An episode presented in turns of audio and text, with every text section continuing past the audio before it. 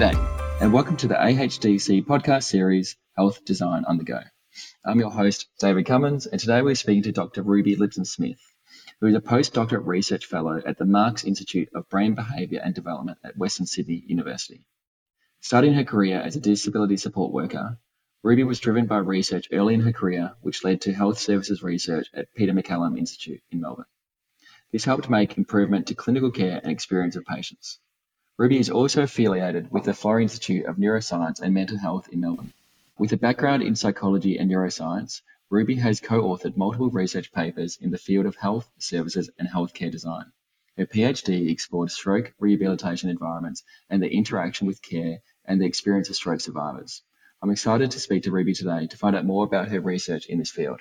Hi, Ruby. Thank you for your time to be here. Thanks, David. It's very nice to be here. Thanks for asking me. I absolutely love your field of your PhD and your research. I find it so interesting and exciting. I found with some of your research, you've actually gone to a human connection, which a lot of research doesn't always do. What has driven you in your field of research? Yeah, I think that your point about the human connection is definitely a driver for my research.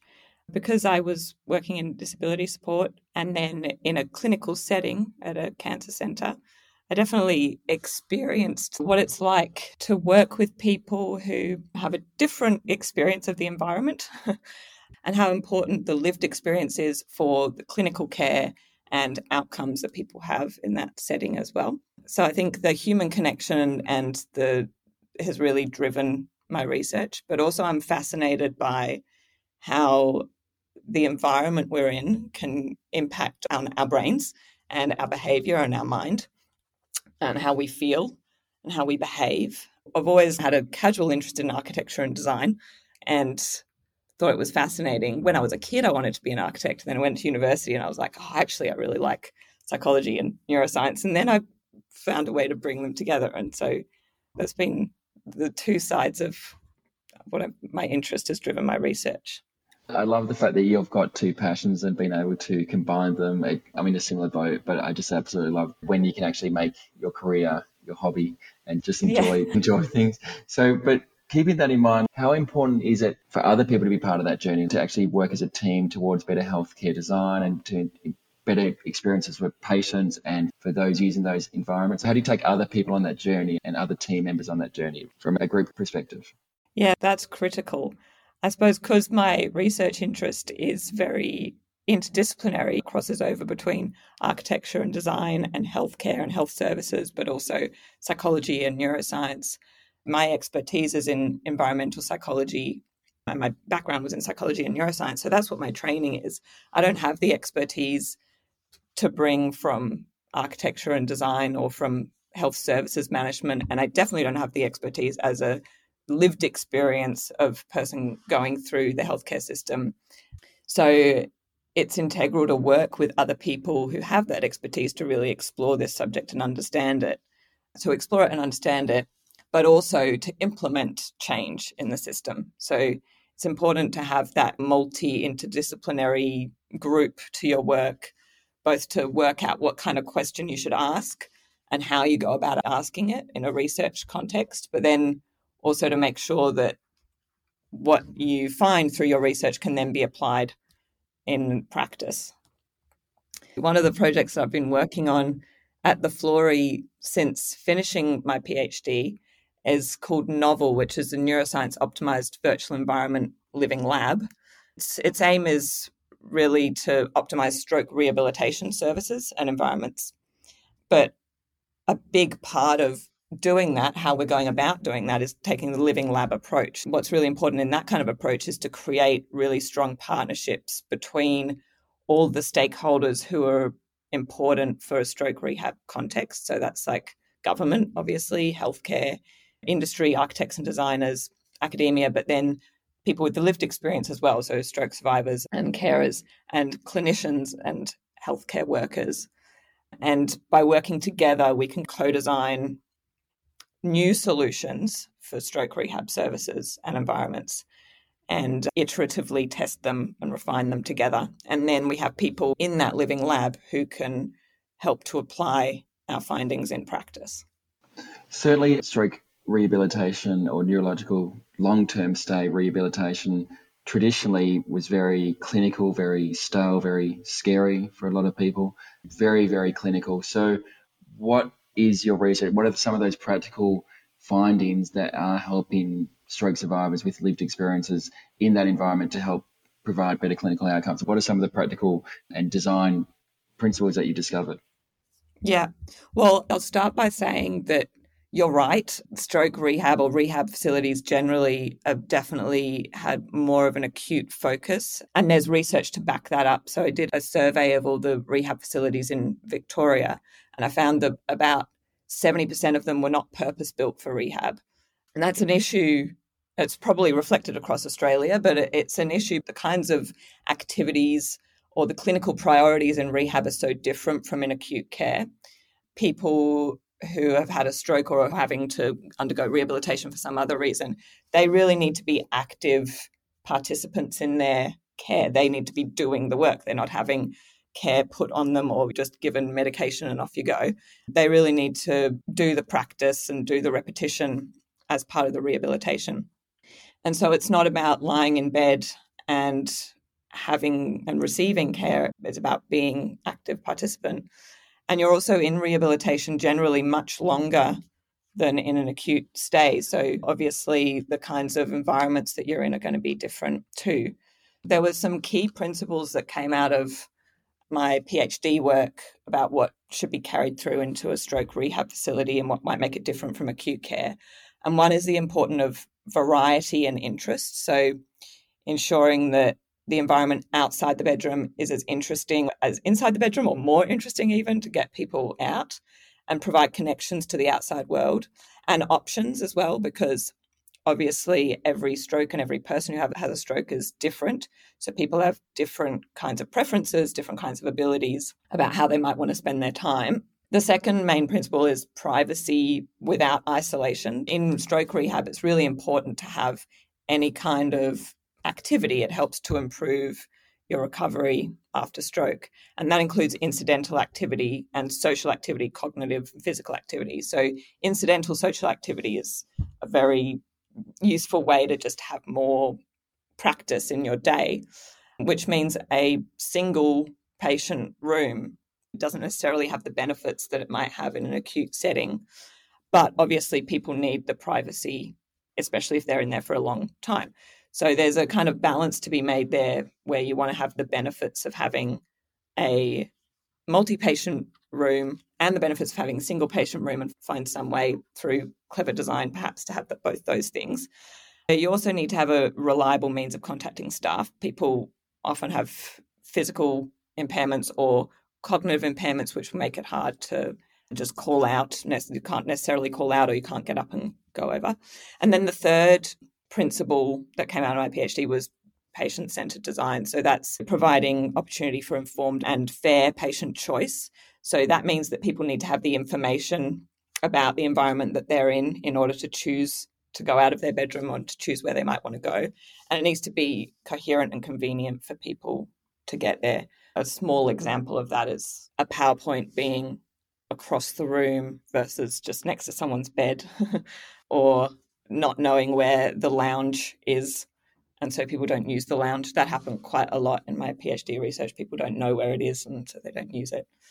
And in terms of other practical changes, in the novel project, we're developing a few different design alternatives. So different designs for stroke rehabilitation bedrooms and different designs for stroke rehabilitation wards. And they've been informed by a series of co design workshops that we ran in 2020. They were all online, and Dr. Aaron Davis, who's part of the novel project uh, and works at the University of South Australia, he was really key to facilitating those.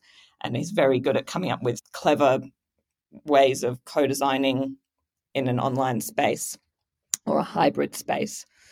And we came up with some key values and objectives to inform rehab design through doing that work. And then Professor Marcus White, who's at Swinburne University, has led a design team along with some of our industry partners to use those values that came out of the co design work to inform new and innovative design options for stroke rehab. So there's a few different bedroom options and there's a few different ward options. And they all integrate those values to greater or lesser extents. The next phase of the novel project, which we're just entering into at the moment, is to compare those alternatives to each other, ask all of the interdisciplinary experts who are involved in the project and some who are new to the project as well to look at these alternatives in virtual reality and to compare them to each other to see which ones they think would best meet the needs for stroke rehab. They have phenomenal outcomes and very practical that a lot of people can apply. Before you talk about some of the methods that can be used for research and stroke rehabilitation, how do you get around that methodology? What can we do to help with that? Well, not just for stroke rehab, but for thinking about how to do research about the physical environment in general. Because if you think about the kind of traditional way of doing medical or scientific research is to try and isolate particular variables and change just those variables in your experiment and to see what the outcome might be. When you're thinking about the physical environment, there are so many variables to consider. There's light, sound, color, how big a room is, how far away the window is, all these different things, what the flooring is, all those different things. And they're all interacting. So when you think about how a space makes you feel or how it makes you behave, it's usually not one of those variables that's making you feel or behave a certain way. A loud noise in one context might not affect you the same as a loud noise in another context if there's other things about the environment that are different. So pulling out those single variables is a really tricky thing to do. Especially if you want to then apply that research in the real world. It doesn't mean that it's not an important part of evidence based design and healthcare design because sometimes there are specific variables that you can pull out and that have a really big impact. The kinds of methods that I use try to accept and embrace that complexity and think about things as a whole space rather than as individual little bits. The approach I took in my PhD is to have more of a mixed methods approach. You are including some quantitative measures, but also some more qualitative things too. And then you try and merge those two things at the end. And having the user experience or the user voice in that was really critical to understanding the complexities of the interactions of different aspects of the physical environment. The approach we're taking in the novel project, which I find really interesting, is instead of thinking about the individual variables, we think about the types of values that might drive the design. An analogy that I like to use when I'm talking mm-hmm. about these two different research approaches is soup. so, if we think about the variables in a research question or the features in a physical environment that you might want to study, they're the ingredients in our soup. So, in our messy physical environment, we've got carrots and onions and celery, and they're all in different ratios and different amounts in different soups or different physical environments. And the traditional clinical research methods that I spoke about would be to try and pull out one of those ingredients and see what happens to the soup when you change it. Uh, but another approach, if you're wanting to compare between two soups, is to work out first what it is you value in the soup. So, what is important to you in soup? Is it how hot the soup is? Is it tasty? Is it that it's nutritious? And then you find a way to measure those values or those objectives. So, you might have a thermometer to measure how hot it is, and you might have some sort of self reported deliciousness scale to measure how tasty it is, and you might have some sort of analysis of the micronutrients to look at how healthy it is. And so, we're taking the same approach in novel, but for physical environments. So we are looking, we've defined these values that we think are important for stroke rehab, or actually not that we think are important, that all of the stroke survivors and stakeholders in our project think are important. And that's things like having access to positive and stimulating environments, having access to outdoor and green spaces. And there's actually 18 of these. And then we work out ways to measure those things and there might be multiple ways to measure each of them. So, for example, for positive and stimulating environments or for access to green spaces is probably a better one. We can ask people in VR how well they think each of the alternatives give you access to nature and green spaces. We can also use existing measurement tools for that. I think there's some in the WELL criteria. There's some about access to nature and green spaces. So we could apply, ask people to apply them to our VR alternatives. And we can also use some sort of like spatial analysis, spatial mapping techniques to look at the distance from bedrooms or other key spaces to the outdoor spaces. And then we can rank all the alternatives using each of these methods. And then there's a method called multiple criteria decision analysis, which has been really championed in the Novel project by Professor Lena Churilov, who's a statistician at the University of Melbourne.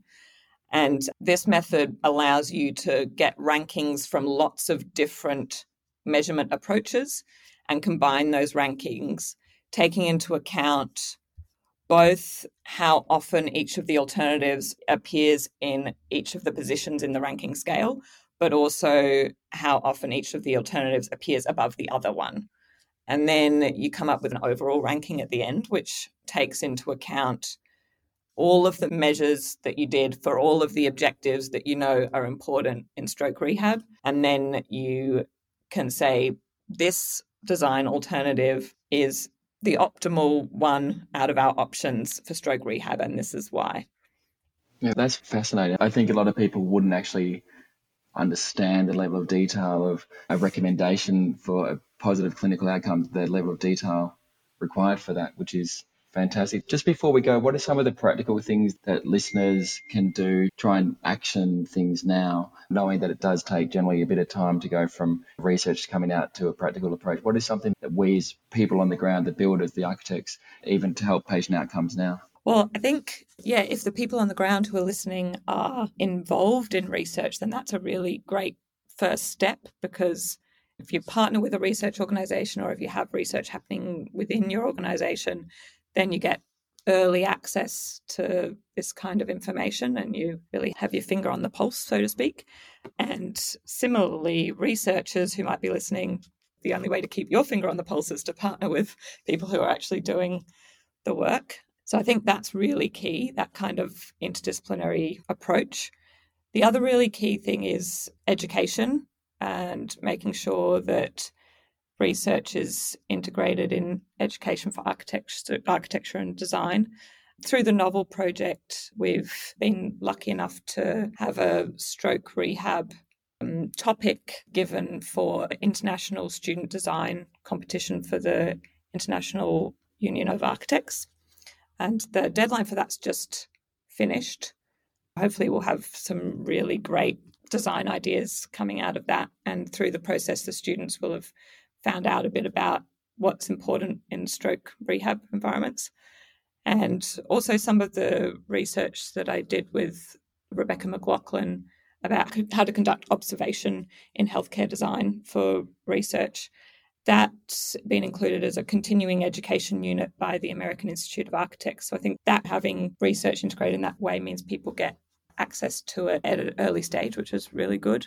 And then the third way, I think, is to make sure that research is integrated in the guidelines and standards that architects and designers turn to. So, the Australasian Health Facility Guidelines, for example, the rehabilitation component of that is being updated this year. And that's a really great opportunity for the current research work and the current models of care to inform the design guidelines. And uh, yeah, so I think that's a great pathway, and that that's quicker than the standard 15 years of bench to bedside issue. Absolutely love it. Thank you so much for your time. I've, I've, tremendously enjoyed listening to you. I think your level of detail into this important topic is just absolutely paramount. And certainly without people like you and your teams that you've talked about doing the research, we wouldn't be having clinical outcomes the way we are now. So certainly the last 20 plus years, there's been a lot of research in this field, and it's certainly part of what you've done. And, and I just think for those patients, especially having the clinical and the personal connection that you've been aiming for with your research has been paramount. So thank you so much for your time and for your, all your research and your hard work. Thanks, David. It's really great to talk to you. You have been listening to the Australian Health Design Council podcast series, Health Design on the Go. To learn more about the AHDC, please connect with us on our LinkedIn or website. Thank you for listening.